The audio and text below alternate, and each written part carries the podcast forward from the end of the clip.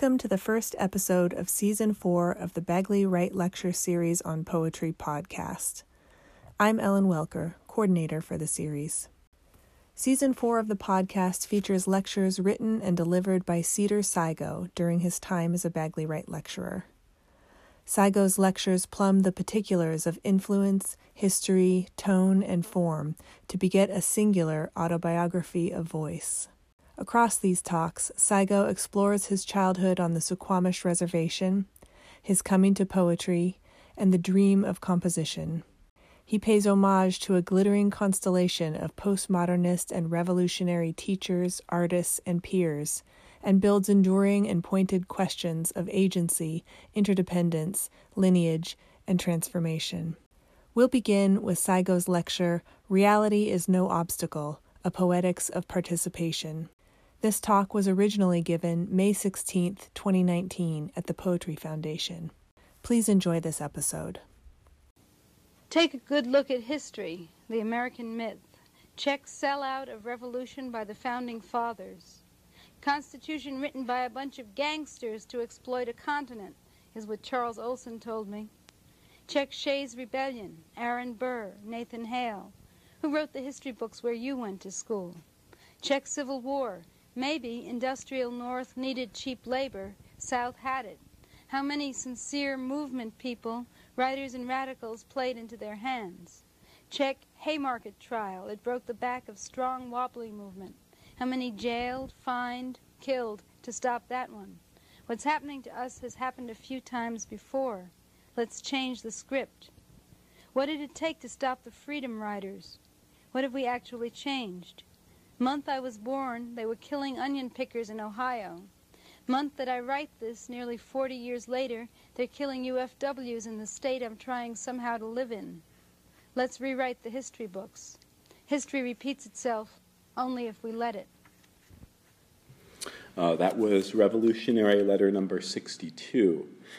Um, and this lecture starts with a quote by Will Alexander. Um, because the deepest revolution is not social. I have wondered if this piece of writing could more accurate, accurately be described as a speech rather than a lecture. The recently insulting and polarized political climate has struck a chord inside of me. Is this a need to articulate my resistance, or just a willingness to begin to ask new questions? When does the word itself become action? This is a question I encountered in a lecture by the poet Lorenzo Thomas titled How to See Through History Myth Perception. How to See Through Poetry, Myth Perception, and History. It's a question he never really answers, and one that I think must be haunting all of our minds. Every day, our phones our televisions call up new images and actions of dehumanization, barring whole populations of countries from entering the United States images of makeshift concentration camps posing as immigrant detention centers. This is happening under a bridge in El Paso. Yesterday's threat of defunding the Special Olympics, the possibility of being able to deny health care services on the grounds of some newfangled moral objection from the religious right these are extra classy, shockingly evil deeds, and I think somehow strategic choices. Let's do the most heartless thing. The headlines no longer pile up, they disappear, and we are feigning shock at this point. This mindset has caused me to confront the parts of resistance that my poetry has left undone. My work has always placed its highest premium on delaying the meeting of edges in collage until they fall to form the final image, or is it better to say the unlocking of collage through the inflection of voice? This is most likely due to the way I take in language before attempting to lift it up and set it back out into reality. A variant of this energy is released through the public reading of the work, lending an acoustic sensation of going elsewhere, or that in fact the poems are reading themselves. This is a piece from Amiri Baraka's essay, How You Sound. I make a poetry with what I feel is useful and can be saved out of all the garbage of our lives. What I see, am touched by, can hear wives, gardens, jobs, cement yards where cats pee, all my interminable artifacts, All are a poetry, and nothing moves with any grace pried apart from these things. There cannot be closet poetry unless the closet be wide as God's eye. And all that means that I must be completely free to do just what I want in the poem. All is permitted. For the purposes of this lecture, I want to focus on a new kind of correspondence, another dance that my work is now beginning to uncover, whose ultimate and desired effect is to build coalitions among people and to keep that spark active and available within poetry. Poetry is never simply a set of words living alone upon the page. It exists as a perennial light in the mind a tool of recognition that we must press into the hands of others. Teaching poetry often, as I do now, most often in short stints and out of the way places. I have taken to reading American Revolutionary poets like Audre Lorde, John Trudell, Diane di Prima, Amiri Baraka, Margaret Randall, Jayne Cortez, Tongo Eisen Martin. I hesitate to immediately stamp their work as political anymore, especially when introducing their poems to students. Such naming at this point feels like imposing an immediate paralysis or unnecessary ceiling, when in fact these poets hand us forms that we carry as amulets, seemingly simple exercises that we may call upon to redefine what revolution means taking it on in luminous particulars, startling us with bound up images unleashed. That is really the pleasure of the poet, anyway, to redefine our engagement with the way language comes to guide our lives. Revolutionary Letter 100 Reality is no obstacle. Refuse to obey, refuse to die, refuse to sleep, refuse to turn away. Refuse to close your eyes. Refuse to shut your ears. Refuse silence when you can still sing. Refuse discourse in lieu of embracement. Come to no end that is not a beginning. I was listening to a recording of a reading Diane di Prima gave at Berkeley in 2008, and she spoke briefly about her initial aims for her series, Revolutionary Letters. She was still living in New York City at that time, but on the brink of moving out to San Francisco. What happened was somebody in New York hired a flatbed truck, Sam Abrams, a poet, and a generator that would run an amplifier. And we went out, some folk singers who were considered very radical, guerrilla theater people who did street theater, and poets. And we went all over New York this was those years of assassinations, around 67, 68 or so. Not the first wave, but the second wave of assassinations. And we would just perform places, and I realized that the poems I had were too intellectual for that kind of performing. So I started to write things that were just something you could hear on one hearing on the street, something more like guerrilla theater, even though it was poetry. And that became the revolutionary letters. So there were a lot of those. They would go out to something called the Liberation News Service, which would send them to 200 revolutionary newspapers. People would print what they wanted, and that went on every week or so. And eventually, I put out a book of them in 1971 with City Lights. I love her concept of writing work that we can make use of after one hearing it's an interesting intention to place over the process. Plus, the poet is almost expecting that her words will be blindly broken off at some point. So the listener may only get a shard of the poem, and then writing with that in mind to begin with. Di Prima also describes what sounds like a very deliberate cross pollination of the arts. She mentions banding together with folk singers and guerrilla theater groups, and it sounds very much like a shifting armory of artists and a way to question the difference between actual protest and between protest and actual battle.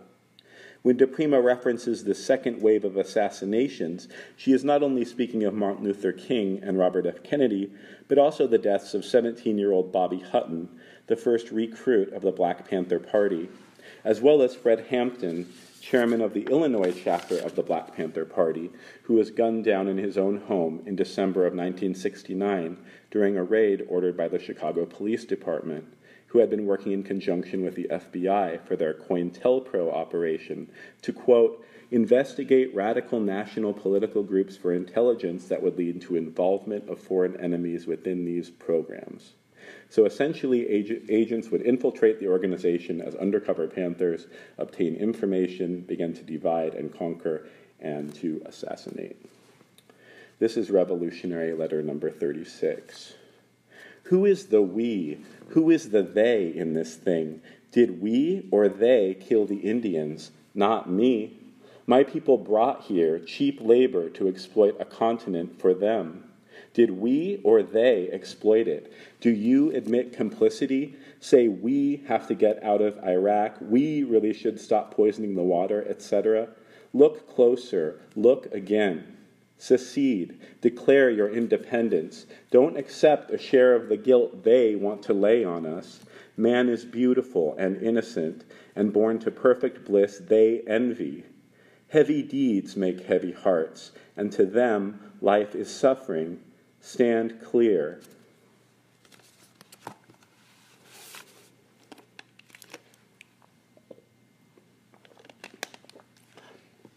The poem is instructive for the way in which Diane begins to interrogate the reach of pronouns, her own complicity, which leads to throwing out questions about her own origins and eventually questions how we can even identify any longer with the criminal acts they think they are slipping by as mere legislation.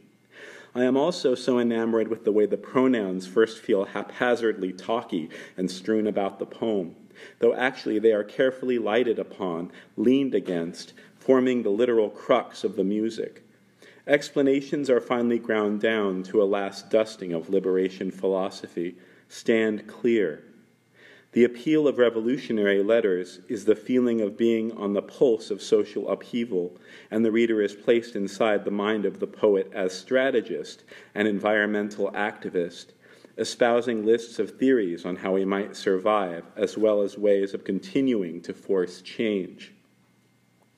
When Diane di Prima left the East Coast to move west in 1968, it was primarily to work with a group of San Francisco activists known as the Diggers.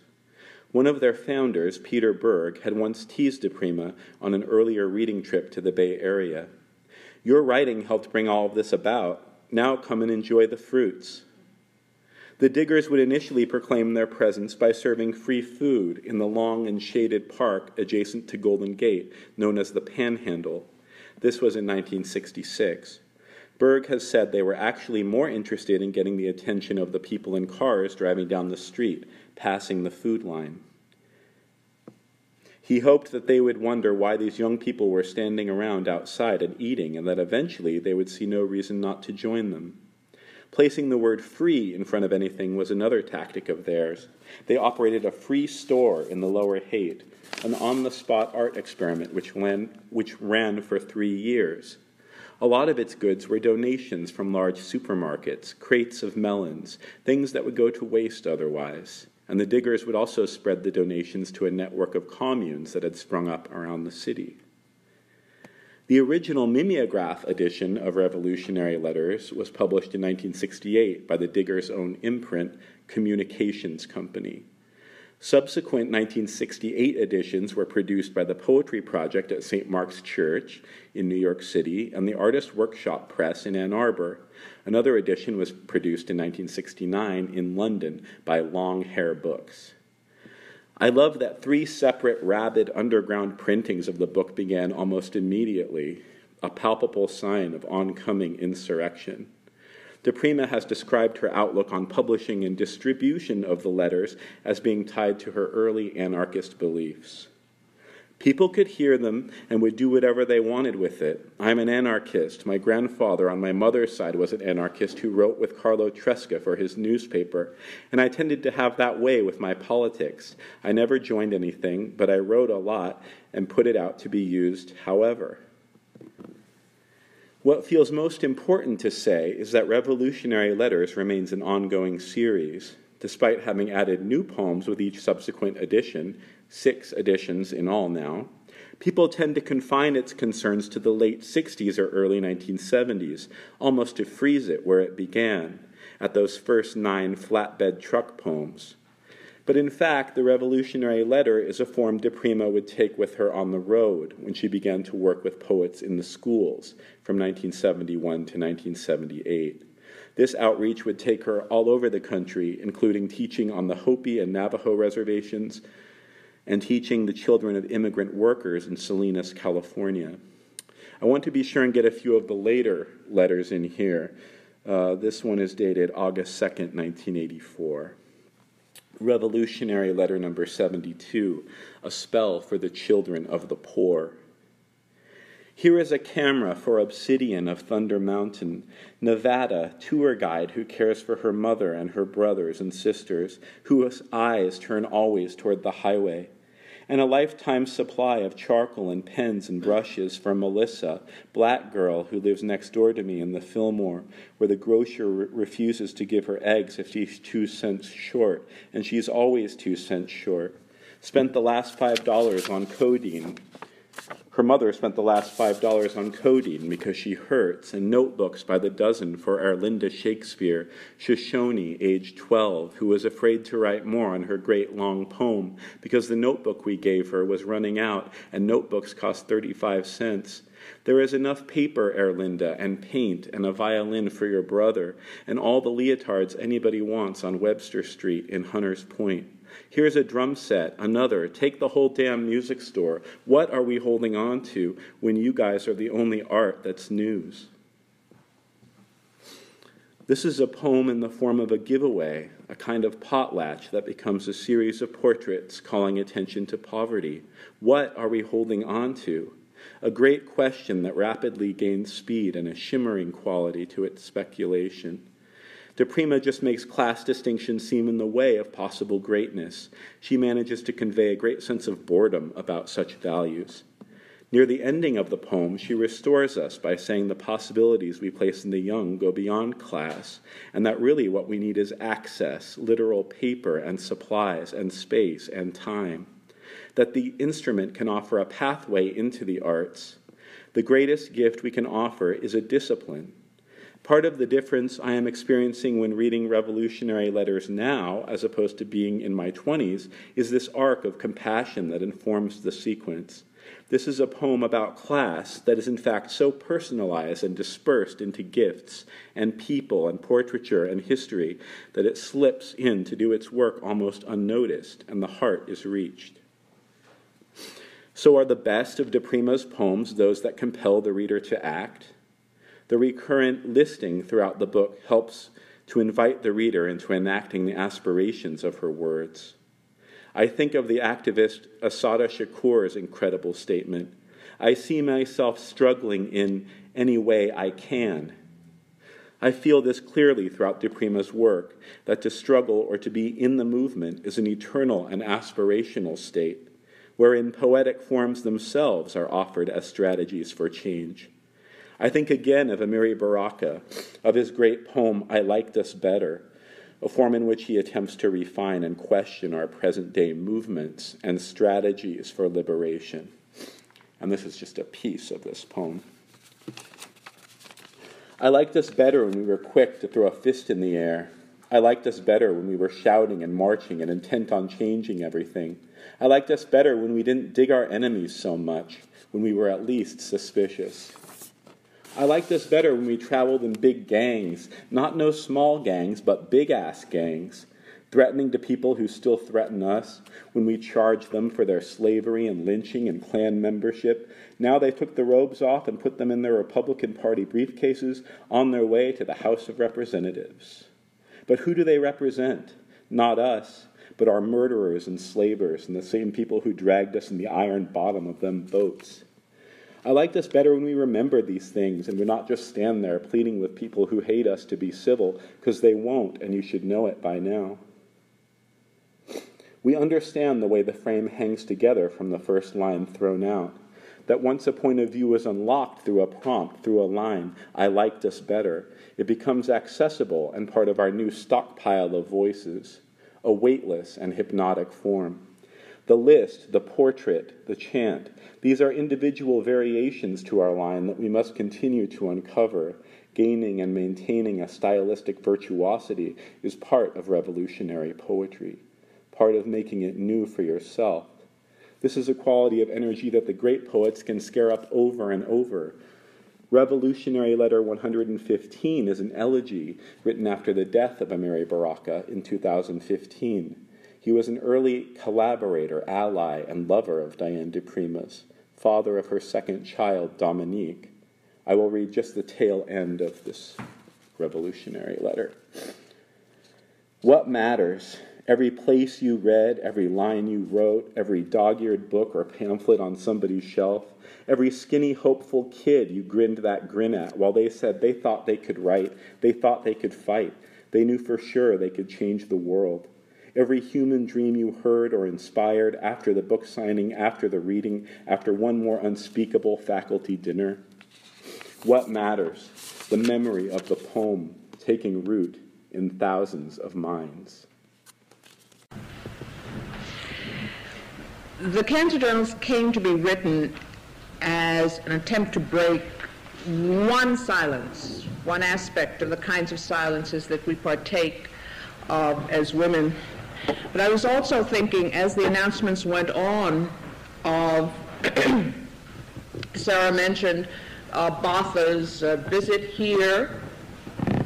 The um, actually, it was not the prime minister; it was his brother, who was the foreign minister. I mean, it, well, it's about keeping it in the family, but it's pretty much the same. This has been in the wind for weeks and I wonder how many of you agree, think it's fine, think it's wonderful that even now the policy of this country, which at least on paper was not accepting or underwriting apartheid in South Africa, is now in the process of being turned around, right?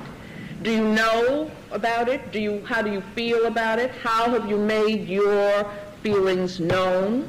Even a postcard?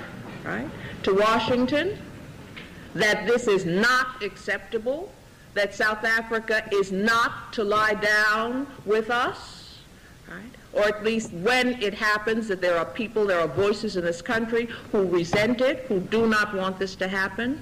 I mean, once we start thinking of ourselves as active people once we realize that we have a power and that that power is relative, but that we have a responsibility. I have a responsibility to speak out about what I feel, about what I think, that each one of you do, then the climate, then the whole aura begins to change.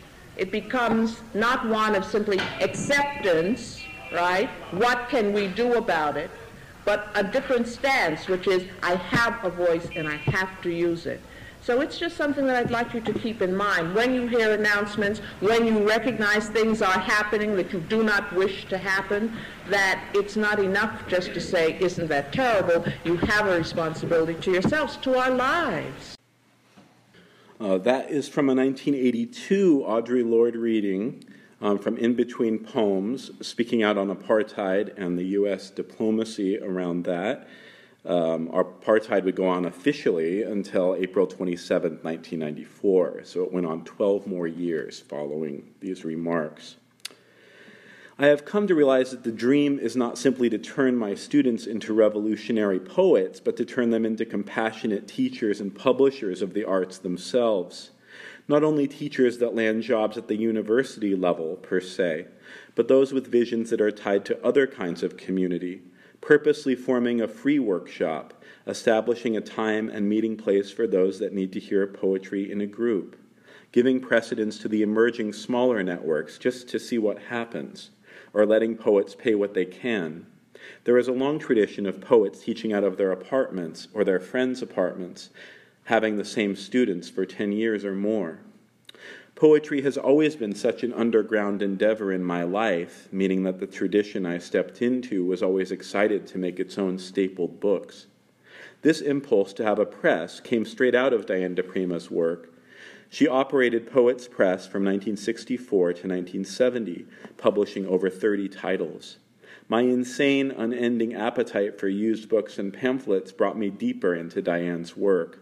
Once I read all of her poetry, I looked into the books she herself had published, books like Huncke's Journal, Timothy Leary's Psychedelic Prayers, and David Henderson's first collection, Felix of the Silent Forest. I was also inspired by the more punk aesthetic of The Floating Bear, an early mimeographed newsletter of new writing that di Prima would edit with Amiri Baraka. Back then, he was LeRoi Jones, of course. I began to get caught up in the mythologies of these underground presses and their various incestuous offshoots. That is to say, they began to occupy my imagination. Poets' press books are now relatively rare, di Prima printed a lot of first books by poets as a way of offering not simply an object, but an actualized pathway to the poet. For instance, di Prima published Audre Lorde's first book, a collection of poems titled The First Cities. The book was published in 1968, the same year di Prima began to write the revolutionary letters. She provides a short, illuminating, two part introduction to Lorde's work. The first part is simply a catalog of what di Prima finds appealing about the poetry. Audre Lorde's world is all colors. It, its songs move through large areas of light and darkness. They take us with them through the landscape, which is circular, like Chinese painting. Part two simply says I have known Audre Lorde since we were 15, when we read our poems to each other in our homeroom at Hunter High School, and only two months ago she delivered my child. A woman's world peopled with men and children and the dead, exotic as scallops. The birth mentioned is that of Diane's fourth child, Tara Marlowe. She was delivered by Lorde on December 23, 1968, at the Albert Hotel which was a residential hotel on University Place in the West Village. Diane would actually hold poetry readings in an old trunk room there during her year long stay. Di Prima's intro to the First Cities is almost prophetic of what Audre Lorde would go on to do with her essays, poetry, journals, and activism throughout the 1970s and 80s. In her introduction to Lorde's landmark collection of essays, Sister Outsider, the editor of The Crossing Press, Nancy Bereano, writes tellingly of working with Lorde on the manuscript. When we began editing Sister Outsider, long after the book had been conceptualized, a contract signed, and new material written, Audre Lorde informed me as we were working one afternoon that she doesn't write theory. I am a poet, she said. So then, for all of her transformative work in teaching, organizing, writing speeches, editing, and publishing, all of this is regarded as belonging to the work of poetry. In fact, Audre Lorde was famous for how she introduced herself as a black, lesbian, mother, warrior poet. The following is from an anthology titled Woman Poet, the East. Um, in 1981. This is lifted from a section titled Biographical Notes. I am a black woman warrior poet doing my work. For poets and other live human beings, those designations used to widen and expand identity are precious, but those categories used to restrict and narrow identity are death.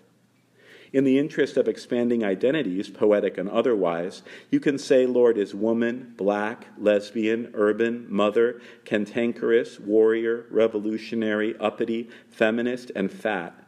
All precious and inseparable aspects of my living that infuse energy into my work. I write as I live, teach, love, garden, etc., with the absolute conviction that all my activities are only different faces of the same task surviving and spreading the word, teaching as a survival skill, the task facing all of us. By us, I mean those who are moving through the categories meant to divide us toward an acceptance of the creative need for human difference and the value of change. I find the concision of language within her essay writing to be so disarming the best description I have come across of first reading Audre Lorde's work belongs to the Caribbean feminist writer Jacqui Alexander, who wrote But in honoring Audre Lorde, we are also honoring ourselves, our struggles, and our victories. For whether or not for whether or not we know of Lorde's work, we have lived it. When I first read her essay writing, Lorde's perceptions around race, sexuality, and class seemed to put me within reach of emotions I have kept buried for 20 years. emotions I thought were too big to sort through, to separate out. I love Audre Lorde's use of the phrase moving through the categories meant to divide us, meaning that all of us must put in check that sense of obstruction when we first meet, that conditioning, whatever it is, we can't get over or see past. Poetry is again helpful at showing all sides of a person. It invites questions easily into its measure as permanent flagstones. If we choose to meet and to study together, we can't help but reveal something in common. The workshop becomes an arena so attuned to listening, especially as you get into the second, third, and fourth meetings. It's not just the writing element that sparks a trust between participants, it is also the reading of our work, sounding it out together. I try not to crush them with feedback, it can seem inorganic. I seem to prize the poet simply reading yesterday's assignment out loud in order for the mind to click forward.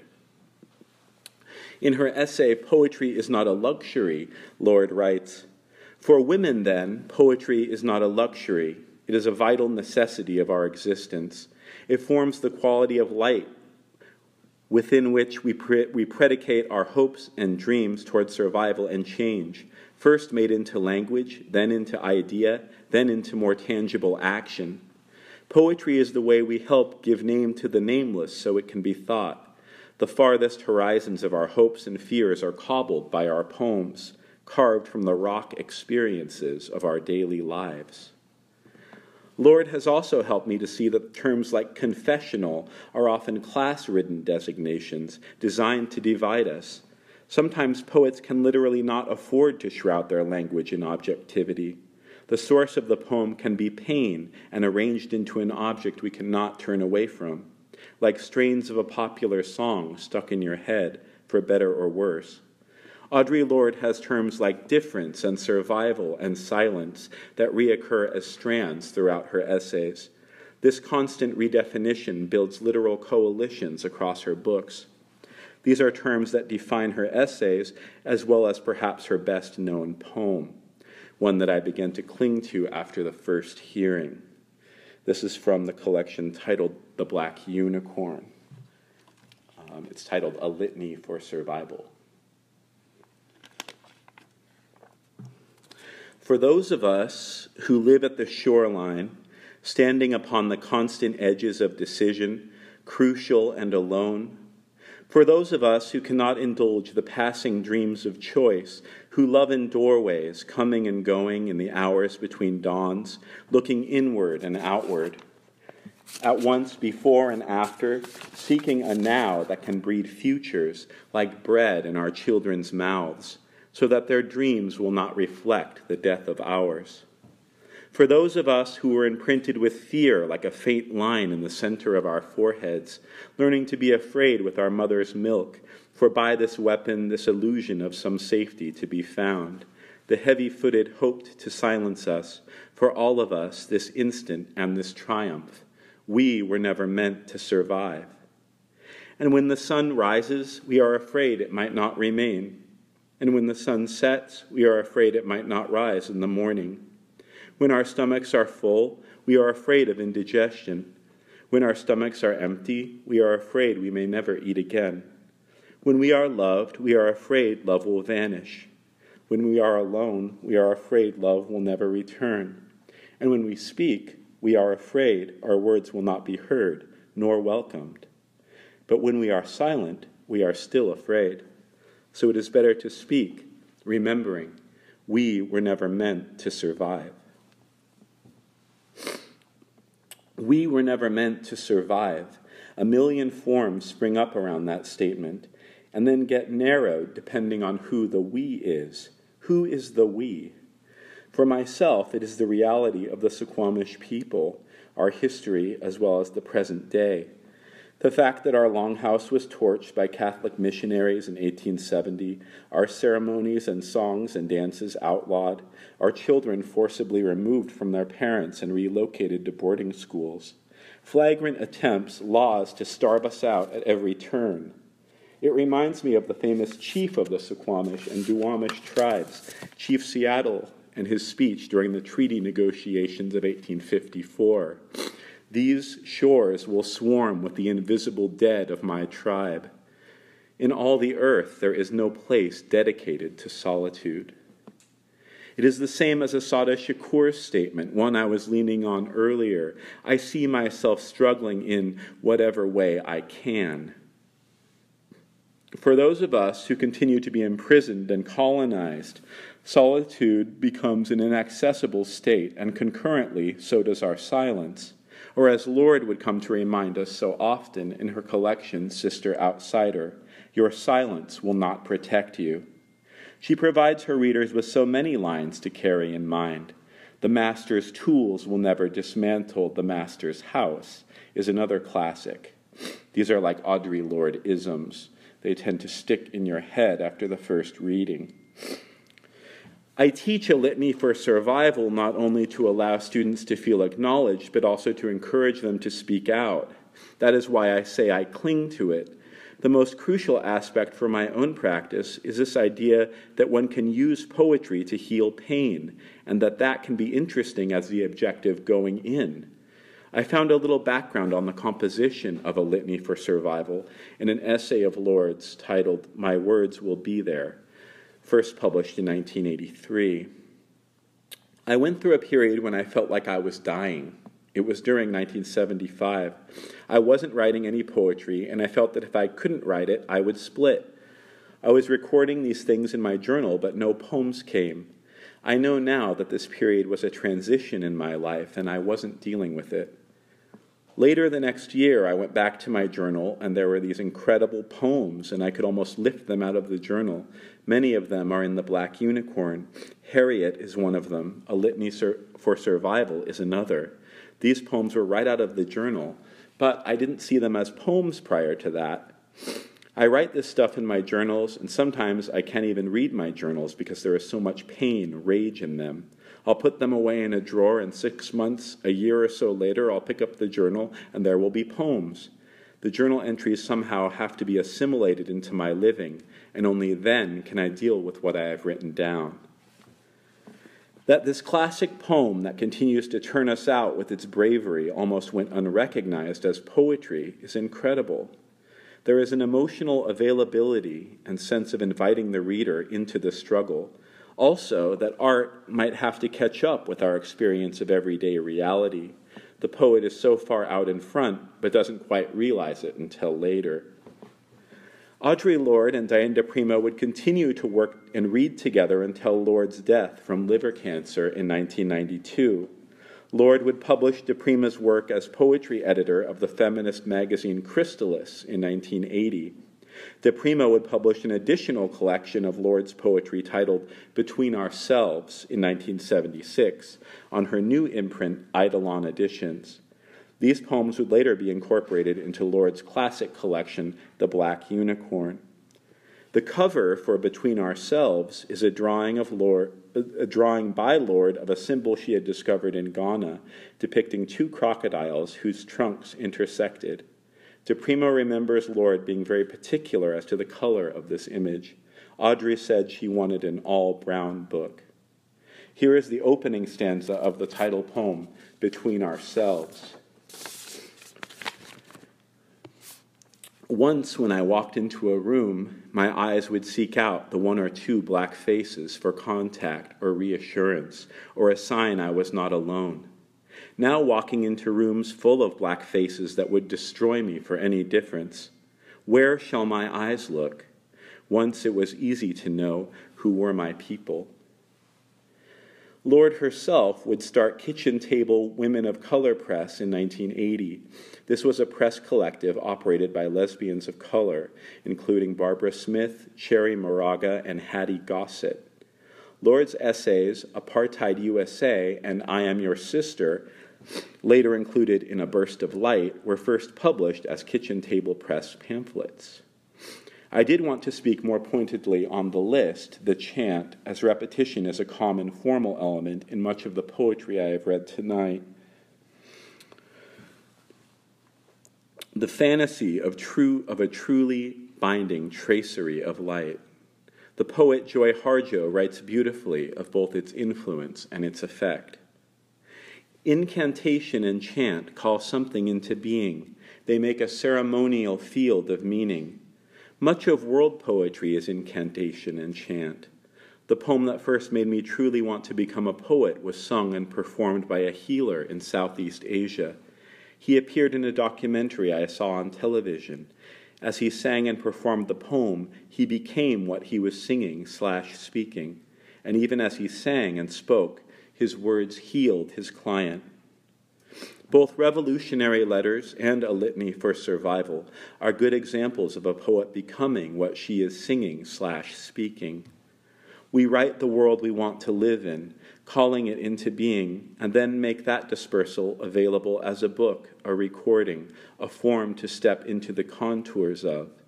The list can be a deceptively simple entrance. It is often dependent on a short, recurring, breathless rhythm that feels easy to depart from and even easier to shoot right back into, with time for minor excursions. It's simultaneously an invocation, a repetition pushed to the point of delirium, which reads as pure freedom or free union. This is a poem titled Complicity by Jayne Cortez. Who likes to glitter? Who likes to smell blood? Who likes to be real imperialistic, real corrupt? Trade all the gold for a Mercedes Benz. Trade all the oil for a Peugeot. Trade all the uranium for a Rolls Royce. Trade all the peanuts for a villa over the Riviera. Trade all the cocoa for a ski lodge in Grenoble. Trade all the traditional art for a case of champagne. Trade all the cobalt for a Swiss bank account. Who will buy the outmoded mold? Who will buy the outdated rust? Who will make a billion dollar deal to store radioactive waste? Who likes to glitter? Who likes to smell blood? Who likes to be real imperialistic, real corrupt?